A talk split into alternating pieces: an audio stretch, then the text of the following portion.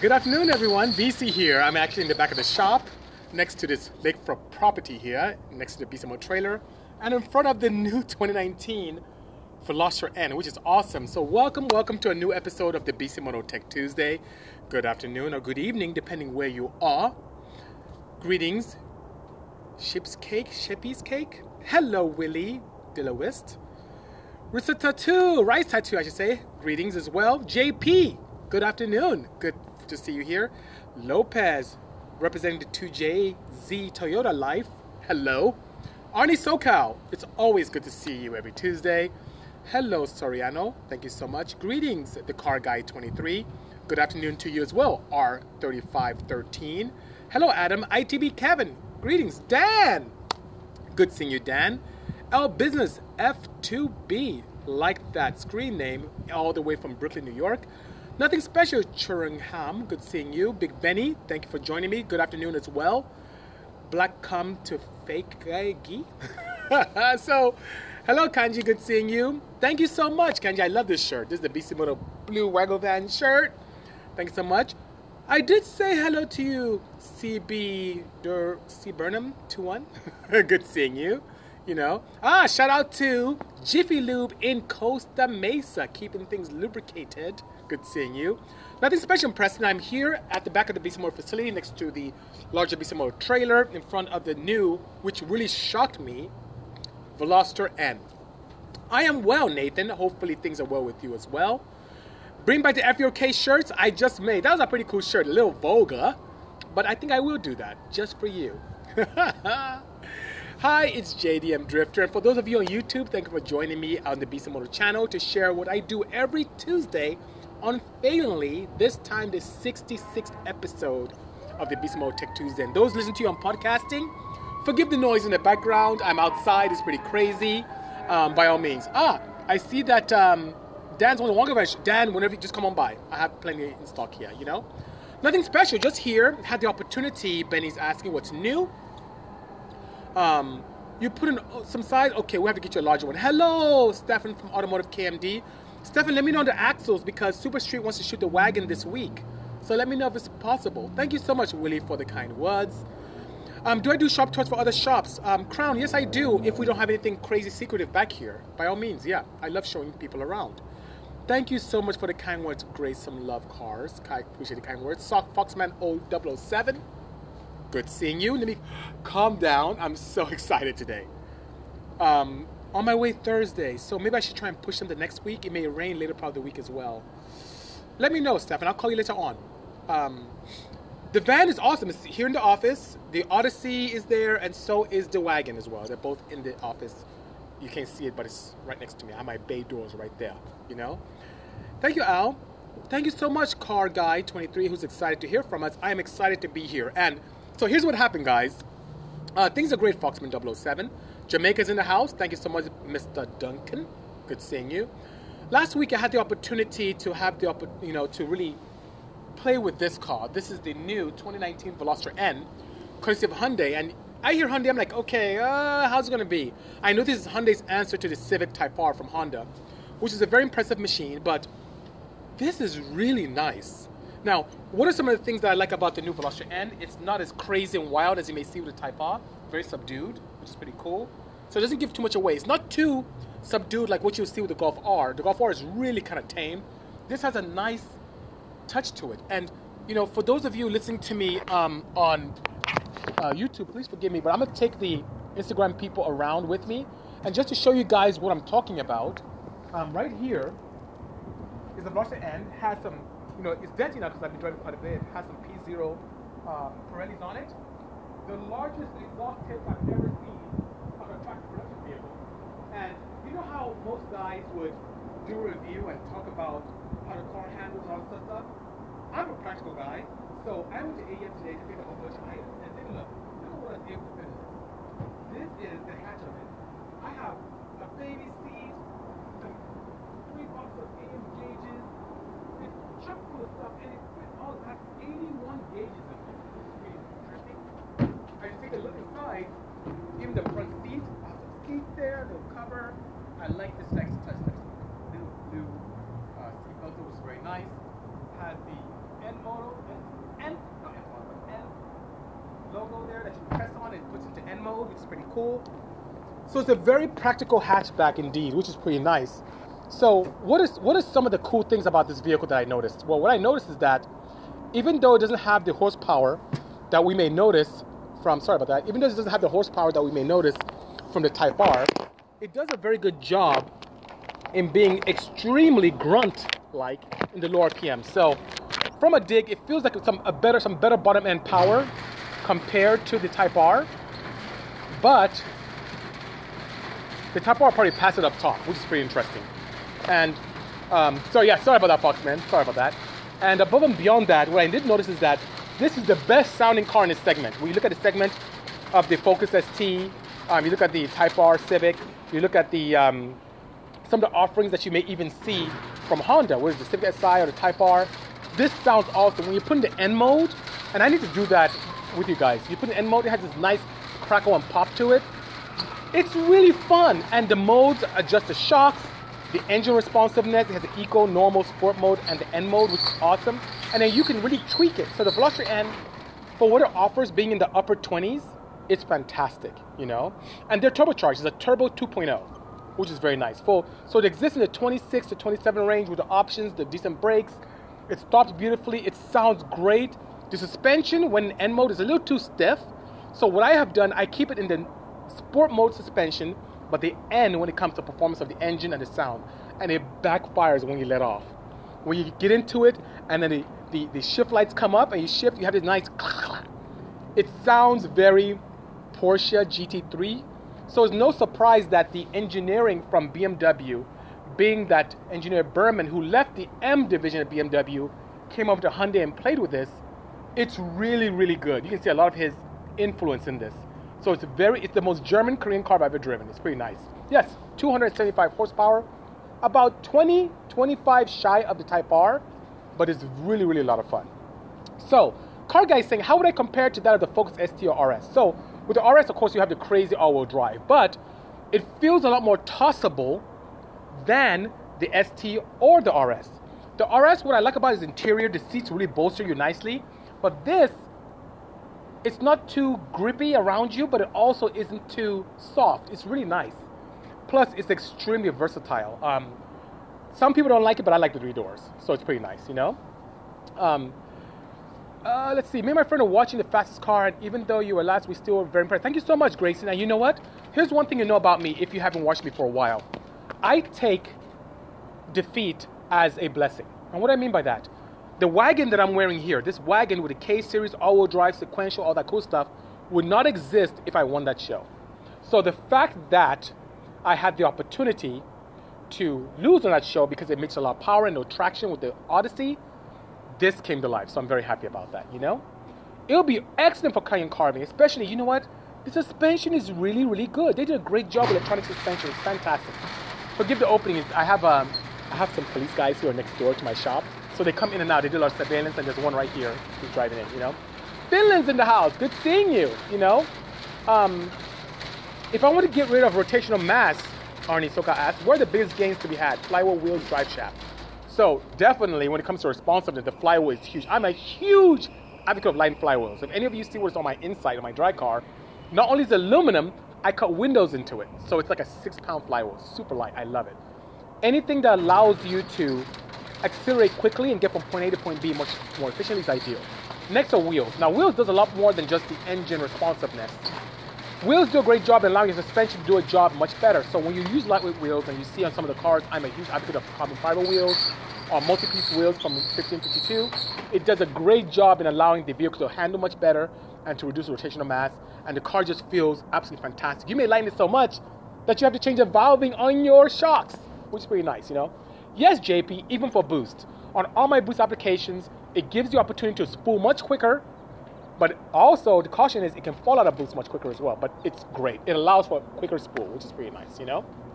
Um, so let's see. Do you think about what do you think about engine harness tucks? I think they're pretty cool if done right. It can give you the illusion that you have an engine just running without any wiring. It looks pretty cool but I've seen a lot of people doing it improperly and cause problems and even have fires. So, one done right, and you have the patience to do it properly, it's a beautiful sight to behold. Danny GSR is asking if this wagon will make the fastest car. Yes, it is slated and built for season three. Right now, they're filming or tying up the filming of season two. So next year, they have posed interest in this car and also the Viper that I have here as well. Hello, AJ Thompson from across the pond. ITB Kevin, you're absolutely correct. Rywire FTW. Ryan is who wired this car up, and he's my go to person when it comes to wiring, which is pretty nice. And AJ, I don't know if you guys have this overseas or if you have the i30N, but this car is really cool. I'm really impressed. Hyundai's come a really long way. Does the 8th Gen SI have any potential? Yes, it does. It does with the K Series engine, quite a bit. But the engine that has plenty of potential is the 10th Gen.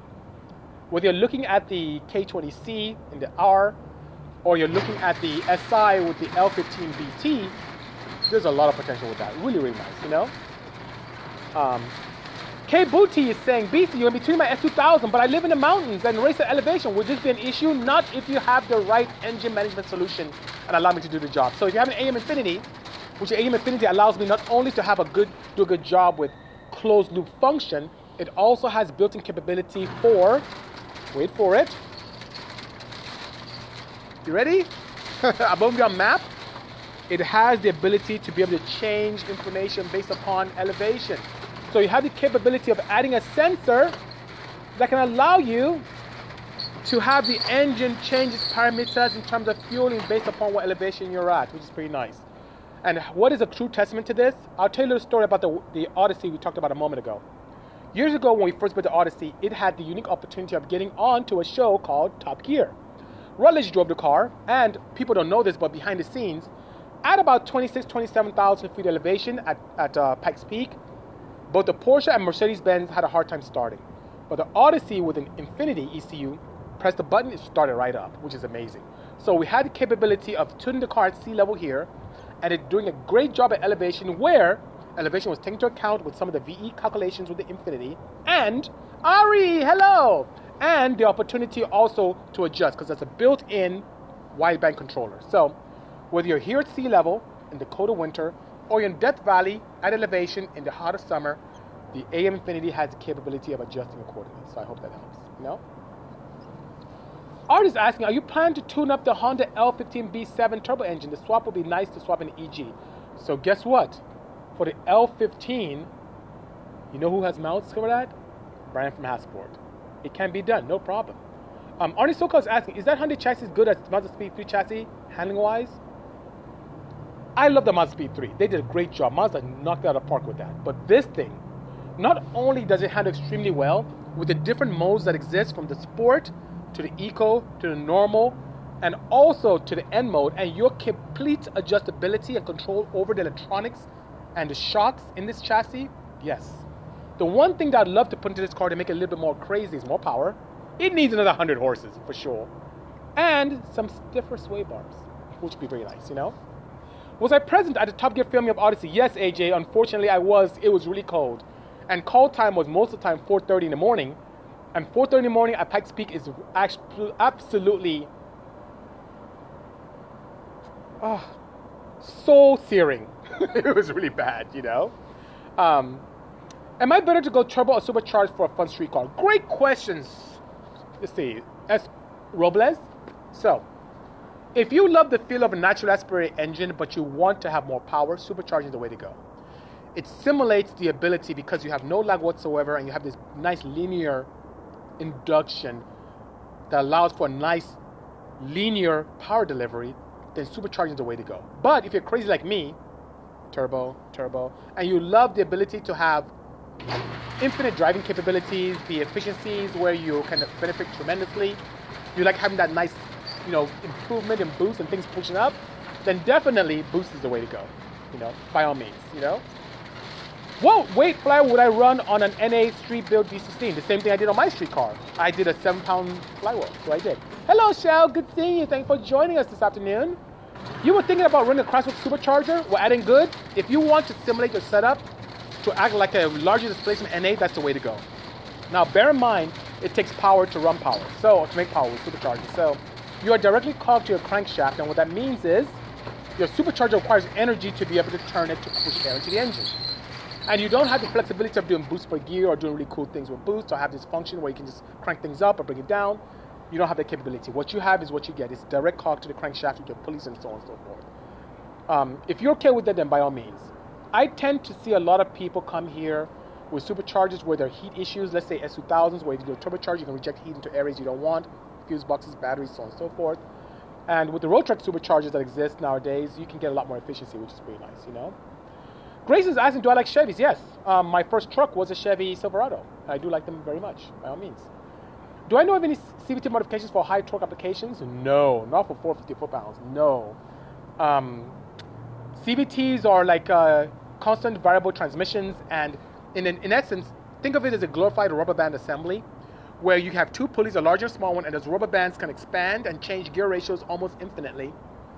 Because of the nature of those gearboxes, you just can't put a lot of power through them. So unfortunately, sir, I do not see that, you know? Is it safe to get a lorry fly, light flywheel further lightened? Yes, you can, as long as you don't interrupt the structural integrity of the flywheel. So a machine shop has to know where to take information or take data from.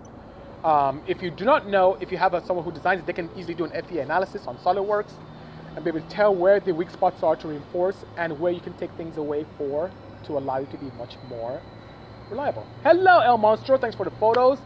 El Monstro, very great guy. Um, Francis is his name, and he has actually ridden with me in this, and he was impressed as well. He's a die-hard VAG guy.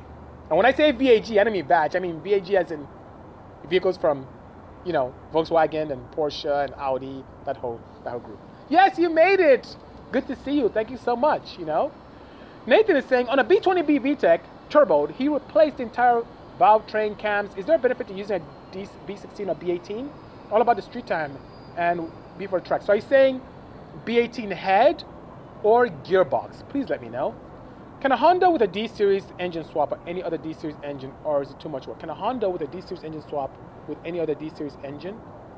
Can a D series engine swap? Oh, so you're saying if you have, let's say, a CRX and you want to put in a D16 Z6, it's not too difficult. Um, I did it with my original wagon, which originally came with a D15 non VTEC, and I took that and put in a, a, boosted D16, and I just got a harness kit from Rywire, and that was it. It's pretty nice, you know. Um, yes, he is super buff, absolutely. what I think about the BRZ potential, especially for the second generation BRZs, I think they have a ton of potential, especially with some of the challenges that were addressed with the valve train. So there are people who have done good power with that. There are shops out there, Delicious Tuning, DA Motorsports, they've done great jobs with those. There are supercharger kits, turbocharger kits. I think there's a lot of opportunity. One thing I like about the BRZs is the flat 4 engine allows for a much lower center of gravity and makes for a very nice balanced setup. So I like that very much, you know? Um, hello, Dennis. Good seeing you. Thank you so much. Appreciate that. Um, oh, no confusion whatsoever. Nothing whatsoever. Thank you so much. I I would like to. So I know that Hyundai wants to probably do something with a Veloster for SEMA this year, and it may be one of the choices I want. But hopefully we get a Veloster N because that's a very good platform, and I feel there's a lot of potential with a flash, a downpipe, a cat delete, or a high flow cat setup, and something with the intake. I think there's a lot of opportunity here. This engine has a lot of power, and what I may want to do, I'm to ask Hyundai if I can keep this car for a little bit longer, being maybe another few more hours tomorrow, and I'm to put on a dyno and put it up, and we see what happens. I'll have you guys join me and hopefully we don't have any nannies that kick in and won't let me do it on the dyno, which is pretty nice, you know? What is my favorite car? Gmo SVT is asking. Hello, Gmo. Good seeing you. Huh. My favorite. I kind of broke that down to three. I love the Odyssey that we built because the Odyssey is absolutely magnificent, crazy, spins tires in any gear. It's, it's, it's so blasphemous to have a minivan that makes a thousand horses. So I like that a lot. But when it comes to sheer terror, wow, you can't go you can't go wrong with the blue 911 that I built with the two turbos hanging out the rear, then 76, that makes 850. My wagon is really cool. Kevin, who's here, has ridden me with the wagon, and he's seen me give it half throttle. I see how scary that is. So it's a lot of fun. So I think that's, this is going to be one of my favorite cars very soon. But when it comes to balance and really the pure enjoyable experience, it has to be the center seat Porsche that the team and I built uh, a couple years ago, the red one with the center seat. That thing is absolutely fantastic, you know? Mr. Makayan, I think the ProSpeed NSX kit is a good one. It really makes the NSX what it should have been from factory. So we've had customers come here and make everything from 380 to about 430 on a stock engine. It's a very, very good kit, especially when you combine it with AEM Infinity. And uh, hopefully you come here to tune, and I'll make sure I make it very safe for you and enjoyable. So you can have many, many years of enjoyment pleasure, you know? Oh, nice. That's very nice. You enjoy the Veloster N immensely. It's a very fun car indeed, you know? Best street tire in the wet, which is usable in rainy conditions. Street tire in the wet. I would say Toyota RA1s. That's what I've seen is the best. The R888Rs, I think, can do very well with the new tread pattern, but I haven't tried it in the rain yet. But based on my experience, I'll say the Toyota RA1s are very good, you know? Am I going to Formula Drift Long Beach in April? I just may. So our friends from Turbonex are always there. I may just go with them. Maybe I'll bring this out. That'd be pretty cool, wouldn't it? You know? Um, how can I contact you about getting a dyno tune? Very simple. You call the office up front, um, 888 922 6686, and the team can get you my schedule. I'm kind of booked out for a couple weeks now, but I'm able to squeeze you in if you need something very short term, you know?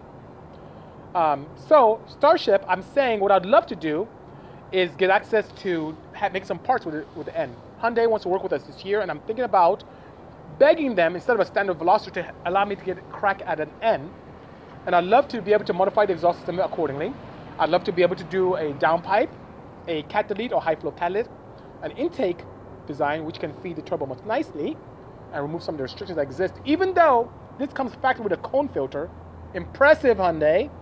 I think there are ways that I could partner with AEM and K&N to be able to make something better and be able to have a flash for this, which would be fantastic, you know? How long would it take to tune the NSX Pro Speed Turbo Kit? Two to three hours max. Two hours if everything goes well. If we come across any small challenges, maybe three hours. That's about it. Yes, DC5 Art, I do sell K Tuner. We are a tuner and also distributor for K Tuner, by all means. Thank you so much, Born STI, who says I'm inspiring and a very good role model. Thank you, I appreciate that. That's very kind of you. How do I like the first gen Porsche Panamera? It's very nice, but the second gen is vastly superior. The turbo is very good, but once again, it was Porsche's first foray into the four door coupe. It feels like a coupe, handles very well, but they really knocked it out a part with the second gen. But I think I like it. Miles per gallon, even with me misbehaving, I got 21 miles per gallon on this. And that's me misbehaving. It's actually pretty miserly, which is pretty good. My pleasure, Makayan. Thank you indeed, DC5R. Thank you very much. I appreciate the kind words. Wow, so many of you are here from all around the world. I appreciate that. And once again, I'm here in the back of the facility. I'm usually in the office, but it's such a beautiful day. We don't have rain today. Rain is coming tomorrow in Southern California. But I'm here in front of a car I've had for a week, the 2019 Veloster N, which is absolutely fantastic, you know? Uh, on 28 Honda Fit, recommended fuel for the better gas mileage, I say 87, which is pretty nice. Um, 91, you may be wasting if you go to, um, uh, I would say, actually, I should say 89. 87, if you get into situations that are very hot, you may ping a little bit and it'll add fuel and retard timing, which makes your engine a little bit less efficient.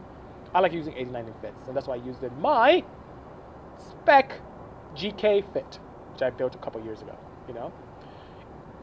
Updates on Insight, adding good, I love you. You're so great. I really do, because it's hard for me to do so much at the same time. I have to build the engine on that. I'm so behind. but my goal is to have it out running this quarter. I'll definitely keep you posted, by all means, you know? Can an old NA engine benefit from high octane? Yes, it can, especially older NA engines. If you start witnessing a situation where you start getting oil into the combustion chamber just from age, the ring's getting older, valve seal's getting older. What happens with oil when it gets in the combustion chamber through any means, it actually dilutes the octane rating of the fuel. So what you end up finding out is that you start pinging, if the ECU senses it, it starts retarding timing, it starts adding fuel, and you get less efficiency. Adding 91 can make it a little more peppy. And why is it making pepper, peppy? Because it's now compensating for the octane dilution by the little bit of oil that's getting in the combustion chambers, you know? Which is pretty nice.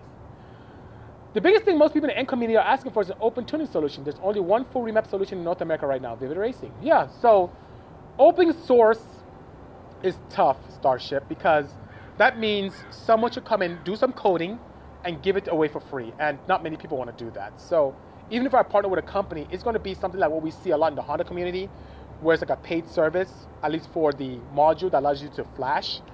Um, it could be like a, a K tuner, which is like you know maybe a, a $200 module or $400 module, but open source free. I don't see that coming anytime soon. This car is just not that popular enough. The SI doesn't have that, let alone this. So it's going to end up being a it's going to end up being a, a very a paid application. Yeah, the OEM holds it. I, I can tell by just driving this car that there's a lot that's being held back. I can just tell, you know? Um, so, great question from AJ Thompson. Would you gain power from going to a dry sump oiling system with fewer rings per piston? Absolutely.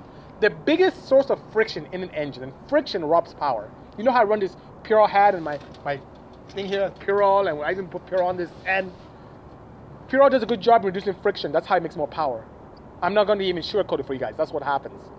So, where's a lot of that friction in the rings? On my own race motors, I don't run a second ring because there's so much power in reducing the second ring. And I take it even further.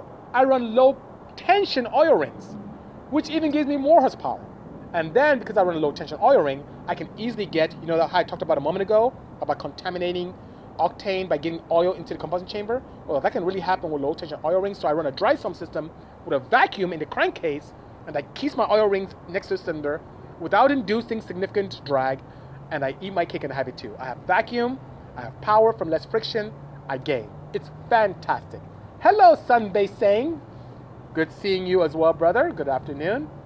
How many hours would it take to dyno a bolt on RSX? DC5R, good question. So, to do it right, it depends on the engine management solution you use. On a K Pro, to do it the right way, where you're tuning each cam angle individually 0, 10, 20, 30, 40, and 50, and you merge them together, that takes at least four hours to do it properly.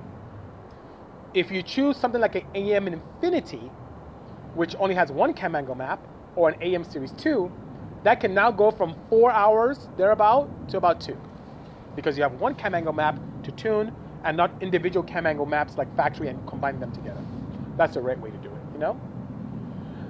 Uh, where can you get that shirt? Freddy Lua 8A on the Bisimoto website. So um, if you have a hard time finding it, let me know. I'll send you a link. You can just PM me or DM me here on Instagram. I'll send you a link.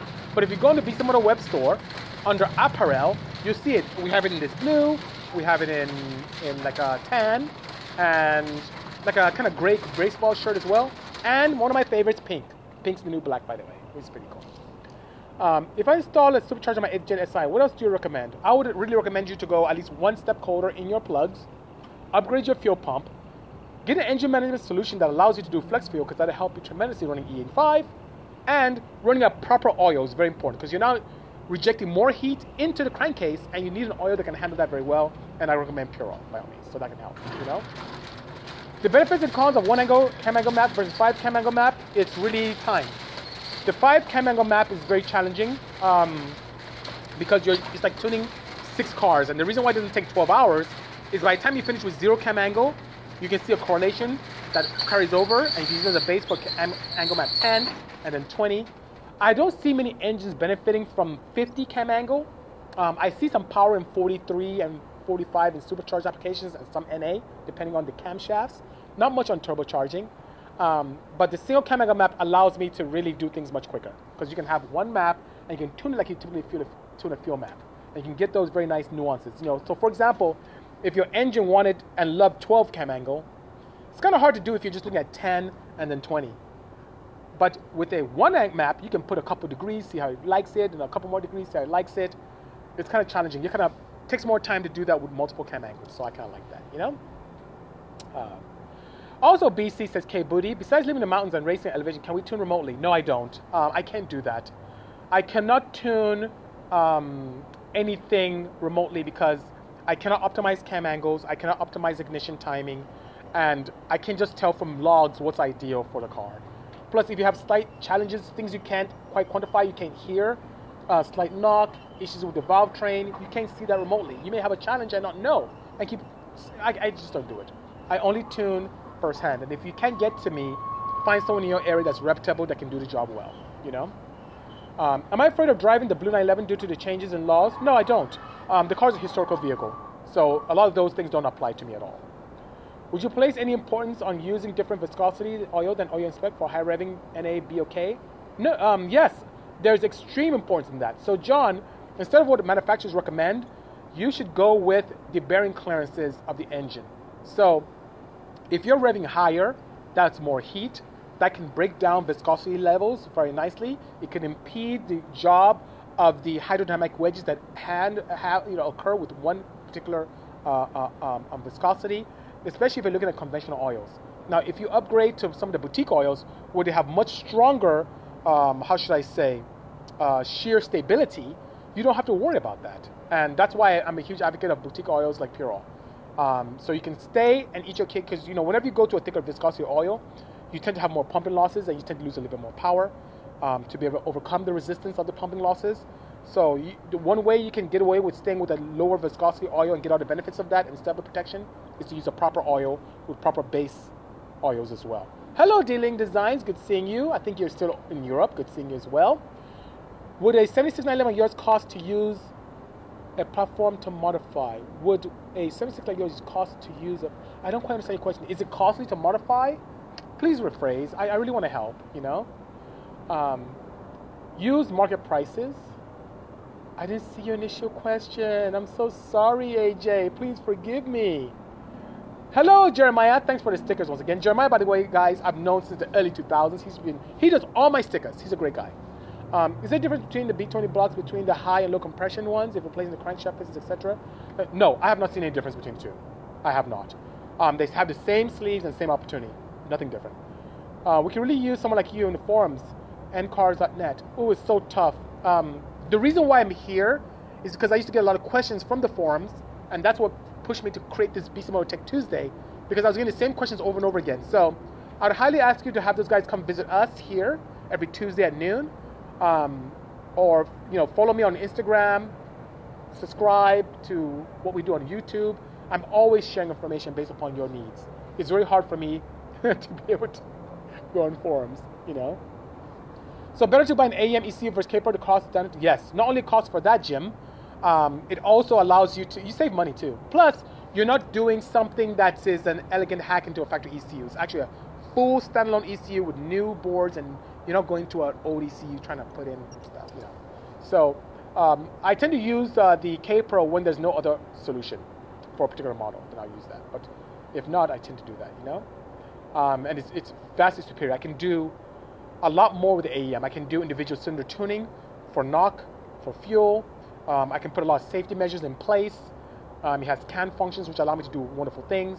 It has multiple rev limit applications. The Infinity has multiple fail-safe opportunities for fuel pressure, oil pressure, um, uh, lean mixtures. Uh, it allows me to even do external things as well. You can connect to AEM dash and put. It's it's just. It gives me the price. It gives me the features of a Motec that may cost fifteen thousand dollars for a fraction of the cost, for like 10% the cost. It's, it's wonderful, you know? My pleasure, Ram. Rams, I love this. I wish I had this when I was growing up and getting into cars. I had no one I could turn to. I had to read books.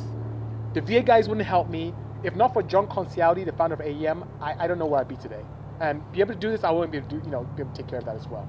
AJ is saying something that's a bit sensitive, he says. He's already preempting it. He says, Have I ever come across racism issues in automotive aftermarket and racing world? Um, no, not in my face. Never. Um, from street racing, which I don't condone, to me racing on the track, I haven't seen that. Now, there are people who used to be mad at me because I ran a single cam. Um, I got tore down multiple times because people had to be. Ha- I kept getting accused of cheating with my engines. People don't understand that it's science and engineering that allows you to go fast, not cheating. Hell, most of the people who pointed that I was cheating, they were cheating themselves, which is kind of crazy. But I got more slack for being a D series or single cam F series guy than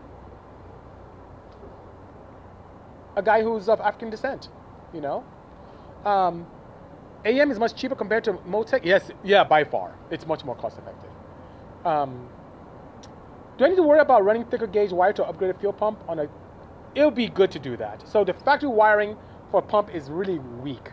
Not only do I run thicker wiring, I tend to use my factory wiring for a relay. Even on this wagon, my factory fuel pump wiring is a relay activation. I run a hard, heavy gauge wire from my battery to my pump, and I use a relay to be able to activate it, which my wire, my puny factory wires, activate that. So it's a good idea to do that, you know? What's the setup on the 996 twin turbo? I'll tell you. Turbonetics TNX turbos, um, the Infinity, uh, plug and play for 996 turbo. Um, Pure Oils. I have a clutch upgrade as well. Um, I eliminated the front differential, so it's now Instead of all-wheel drive, it's rear-wheel drive only. Uh, let's see what else. Uh, I run NGK iridium plugs now instead of the multi-prong Bosches that were in there. Kind of weird. Um, I run Pura oils as well, and did a custom kind of uh, exhaust system on it. That's about it. And got to 600 horses with just that. Stock engine, stock gearbox. It's pretty good, you know. What mods would need to be done to get 200 NA from a D16 Z6? So I did that on an A6 head with a D15B bottom end. And the one thing is you have to port. What I did, I ported to get 200 wheel, and I got mine to 230 by the way, but to get to 200, high compression pistons, sleeve the block for integrity, ported the crap out of the head, ran a level X Bisimoto camshaft, and I ran ITBs and a custom header. That's what I did. AJ is saying, any more plans with Hoonigan? Yes, we're to come here one Thursday and they're to do a full day, yes, from morning to night, on their Twitch feed. And we're to cross pollinate with my Twitch feed, which is pretty interesting. Hoonigan, they love everything. Anything I build, they will cover. So when we're done with the Mercedes, which I don't know if I should still do that, but when we're done with the Mercedes, it's going to be on there. The MR2 is going to be on there. Um, the black Porsche is going to be on there. They want the blue 911 that we just talked about, the 76. It's going to be pretty good, you know. Next week, big things happening.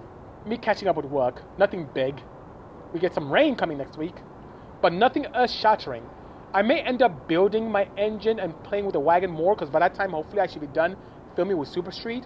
Guys, this wagon, the only reason why I haven't beat the crap out of it is because Super Street hasn't shot it yet. Once they shoot it, it's over. I don't have to make it pretty anymore. I can go beat the crap out of it. I'm gonna go to Irwindale, Fontana. I'm gonna even take the Buttonwillow. I don't care. I'm gonna beat the. She's gonna be so mad at me. Anything that's gonna break is gonna break, and I'm gonna fix it and learn from it. It's really good. How's the doing the wagon? It's awesome, Adding Good. You're so great. Thank you so much. Adon, thank you so much for the kind words.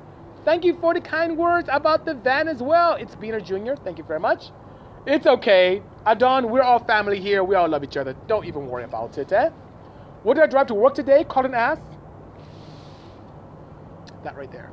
2019 Veloster N. 273 horsepower, more torque than that, multiple modes, very fun vehicle. It, when compared to the Civic Type R, dare I say, it offers more car for the value. It really does. Check this in the 27,000 range. It's fantastic, you know? It's all set up on the Odyssey. Um, it has a three inch downpipe from the turbo that expands to three and a half that goes to a Burns muffler using all vibrant hardware in fabrication, you know? Um, how do you create vacuum in crankcase on boosted motors? What do you do with motors with PVC systems? Vent to atmosphere? So it totally depends. Typically, the PVC I'll vent to any pipe that exists in front of the turbo. So when the turbo is spinning, it's creating a vacuum. So instead of going to intake manifold, you have it on the pipe that's connected to the turbo that the filter cone is on, or the filter system. So that pipe in front of the turbo, just a little tap there, and that's it. Very simple. You can still have all the benefits of a PVC. You can get your turbo pretty dirty, but a majority of my customers that come here, they vent atmosphere. But you can do that, by all means, you know? Nice, shit, good. I like the Veloster turbo. People, some people don't like the uneven doors. I think it's cool. I like the door, especially on the passenger side. It's easy to get in and out to put parts on. Yes, it does have an eco mode, and eco mode is very eco. and what I mean by that, it dampens the throttle response significantly. If I had to take a wild guess based upon my excursion with OEMs, probably if you're at 20% throttle, it's only at 7. You know, so it kind of changes the relationship between your pedal and what happens on the throttle body. It also lowers the boost amount, lowers the torque output of the engine. Suspension is really soft. It really works. And like I said, with combination of sport, eco, and normal, and me driving like a madman, I got 21, 21 miles per gallon on this car, which is pretty good, you know? Uh, is it worth to build a D series anymore or go be okay? It depends. If you're the kind of person like I'm crazy and you have something to prove and you want to show potential of an engine, the D is a very enjoyable, cost effective engine to build that can give back based upon your efforts. But if you're about power per dollar, power per liter, the K, you can't beat that. The K is a really good engine for NA applications. It's really good, you know, very, very good. Um, Tony Tony, I like the AEM. Um, I've had great experience with them. They're very local to me. God forbid I have any challenges, I can just call Hawthorne, California, and that's it. It's pretty nice, you know. Um, with PVC relocation to turbo low octane, any PVC application where oil mist goes into the crankcase, not crankcase, but goes into the intake, into the combustion chamber, will reduce it. So whether you put it in the intake manifold or pre-turbo, if you if you have an engine setup where you're having a lot of venting of oil mist, it will reduce your octane. It's just what happens. That's why I think most people tend to vent atmosphere or vent to catch can, you know? Do I need to convert to manual to boost my auto cord? So if you have an automatic, regular automatic cord, no. The automatics can handle a little bit. If you have a CVT, yeah, you gotta do something about it. It's not gonna do well. Thank you, Kieran, who loves my work. I appreciate the kind words. Thank you so much. Hi Vez Zeke says Z7, K24 of course, all motor street built on pump gas. What horsepower do you think is capable on your cams and many off-the-shelf parts? Bisi, you're the man. Been following you since before, before my license. Thank you so much for the kind words. The Z7 is a wonderful potential engine. Um, I think you can get north of the 200s with bolt-on parts and camshafts, but the head in the exhaust doesn't flow as well as the older legacy K series. So what's the solution, in my opinion? When it comes to any performance, the Z7 head, Z3 head, it's not the best. I'm being honest with you. You can get to north of, you can get to 200, 210, 215, but that's about it. Without going crazy, crazy, crazy. Boost, on the other hand, is the way to go. This wagon, Z7 head, Puro manifold, turbo on it, stock engine all day, all night, 400 wheel, all day on a stock engine. You build the engine, you can eclipse the 1,000 horsepower mark, no problem. So it's pretty good, you know? My pleasure, Tony. Tony, thank you so much for being here with us. I'm going to have to depart very soon. Yes, Turbonetics for the win. Why did I delete the all-wheel drive on the Porsche dealing asked? Because it changed the characteristics of the car tremendously. Porsche's all-wheel drive system on the 996 feels very clunky. it just doesn't feel very light or responsive. So it's a very popular mod to put in stubs in the front and remove the system. Plus, it lightens the car very nicely. And when you do that, the car feels um, it feels much lighter, much more responsive. It feels like the car should feel. It's it's kind of weird, you know. It's just that it takes up so much of your tank, you know, the front wheel drive differential system. So your tank, your tank still stays small, but it completely transforms the characteristics of the car. It's really, really good, you know. My pleasure. Hi, Rev Zeke. My pleasure indeed. Don't forget about me, says Nathan Heist. B18, B16, VTEC head on B20. Benefits when turbo and complete. Benefits are you have a much wider torque band. That's the big benefit of that. Um, the LSs, when you start pushing the LSs and even boosting, yeah, the high horsepower application is there or potential is there, which whatever head you use, you can make five, six, seven, eight. It doesn't matter. But in low RPMs, when you start opening up the the ports, when you start pushing more air in it, you can have that not so great power with the LS heads. Plus, the LS heads, the valve train is not super conducive for big camshafts, you know? Well, the VTEC ones can get away a lot more. So, if you're on a strict budget or want to be different, by all means, with Boost, all the way, go LS. Do it. Have fun. If you love to eat your cake and have it too, you want some nice low RPM power, you like the kick, the, the smack of VTEC, then by all means, the VTEC head, especially if it doesn't kill your budget. It should be very nice, you know? Sounds good, Johnny. I wouldn't mind meeting you indeed. Which head though, 16 or 18? I like the B16. It's akin to the Type R. The ports are slightly higher, and if you have an opportunity to get either one, I'll go B16 by all means. You know. Um, yeah, they do. Kevin is right. They do fall off in high RPM on the LS heads. But um, Kevin, what's cool is that a lot of guys that come here with LS boost don't really rev high. They stop at seven. And so that being said, with a properly sized uh, turbocharger, they can do, still make four, five, six hundred horsepower if the bottom end is built and have no problem. But when you start buzzing high, the rocker will like just fly and get out. It's pretty interesting, you know? What could I do to get some ECU t- tuning lessons? It's so tough, Heizik. If you have questions here, I can answer. To intimately teach you how to tune, I don't have the capability of doing that. I must decline. Um, but I can point you in the right direction. You have places like HPA overseas. You have EFI 101 here in the United States. HPA is an online course you can do overseas. And EFI 101 is a physical class where you can go in, it's EFI University, and they can actually display in front of you how to do it. And they also cover the background of tuning and, and engines and the Otto cycle and all that good stuff. And then if you go to the advanced class, you can actually get in the car and tune yourself. Pretty cool, you know? Gmo, that's a good question. Gmo's asking when is a, the Bisimoto car meet? And um, I need to put one together very soon. Thank you so much, K Hughes. You're too kind, you know? 0.50 AR, very small, add in good. 810 PSI skunk 2 inlet, custom 2.5. Tell me what size turbo, because if it's a small turbo, it has to be with a 0.5 AR. Don't be surprised if you're hovering on 200, 180. It's not much, it's very small, you know. I'm not familiar with the N22 at all. I rock you rule, you know. Shops in NorCal that I trust to do a swap for 3S GE to a 3S GTE. I'm that's Toyota stuff. I do not know any in NorCal. So sorry. Don't mean to disappoint you, but I just don't know. What do I think about the 992, 991.2 engine? Very good. Um, Porsche repaired a lot of stuff they saw in the 991.1 engine on the 991.2. Head flow's better, cams are improved, good potential, especially with the turbo engines. They're very, very nice, you know? Power can get out of a 944 turbo while still being a reliable street car. It depends on your budget. so if you you can do 400, 500, 6, but you have to buy some very, very, very good parts, you know? My pleasure, budget build. Thank you for your understanding. I appreciate that. I did good. That's a small turbo. You 180 is a small turbo. Thank you so much, SS. Um, sleeves for your yes, by all means. I recommend Golden Eagle, which I should be going today. Which I should be going soon. Oh my God, time is flying. Okay, so guys, here's what I'm gonna ask you guys before I depart. Um, I always take criticism constructively. I want to get some input on what I think I should do with this show. I've driven the Veloster N. Um, would you like to see on the dyno? Let me know. Would you like me to break up the Beast Mode Tech Tuesday into segments? Meaning, I had a good guy yesterday come by.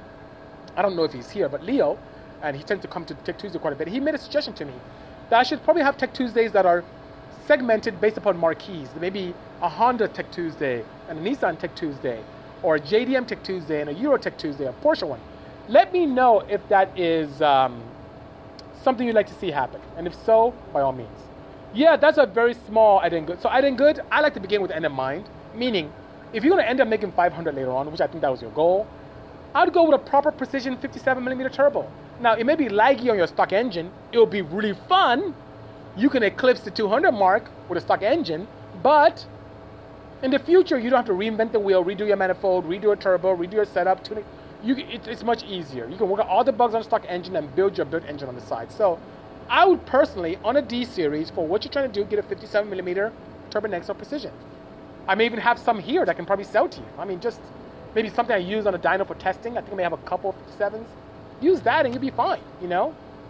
Okay, um, you'd like to see, Nathan says you'd like to see that on the dyno and segments sound good. Okay, I just don't want to alienate my Porsche guys or my, my VW guys or the hot rod guys, off road guys. I kind of I feel we all can learn from each other, but I'm gonna ask and see if that's something you guys like to do. You know, one day you can talk about uh, spark and tips, tips and tricks from your past. You know what, JP, I'll do that. Probably next year I'll talk about uh, next week. I should probably talk about indexing of spark plugs and what I saw with that, which is pretty good. You know, pros and cons real quick of K20 versus K24. K24, a lot more displacement, a lot more lower RPM torque potential but doesn't have the revving capability of the K20, primarily because of the rod ratio and the piston speeds experienced with the bottom end with such a long stroke. Most people combine the two, they put a K20 head on the K24 bottom end. Some of the older K24s from the Element and also the Crosstour, not even Crosstour, but the Element CRV don't have the also performance enjoyable uh, VTEC assemblies that you may see with the K20s from the SIs and whatnot, or TSX K24s. So it kind of has limited power potential, but you combine the two, you get the best of both worlds. But once again, you're still limited based upon the rod stroke ratios on the revving capability of those, you know? How does your sequential do the shifting? Uh, it's just a barrel and a lever. Um, there's no pumps whatsoever with that. I just pull the lever, and there are barrels and tumblers that turn and engage each of the forks to allow the shifting to occur. I still have to either use a clutch or a power interrupt to allow the shift, you know? So that being said, guys, thank you so much for joining me this afternoon. I just want to be able to come by and interact with you, and I appreciate all of the kind words and support, and also the fact that you guys have been coming here week after week on my 66th episode of the Tech Tuesday. Um, so that being said, guys, I'm so sorry I must depart. Um, it's, it's almost an hour to cut me off, but tomorrow I'll come back hopefully earlier on, and we'll do something really creative on the dyno with this, and you can join me. Okay? Thank you so much, guys. Take care. My pleasure, guys. Have a good afternoon and keep the feedback coming. Stay tuned. Take care. Cheers. Bye bye.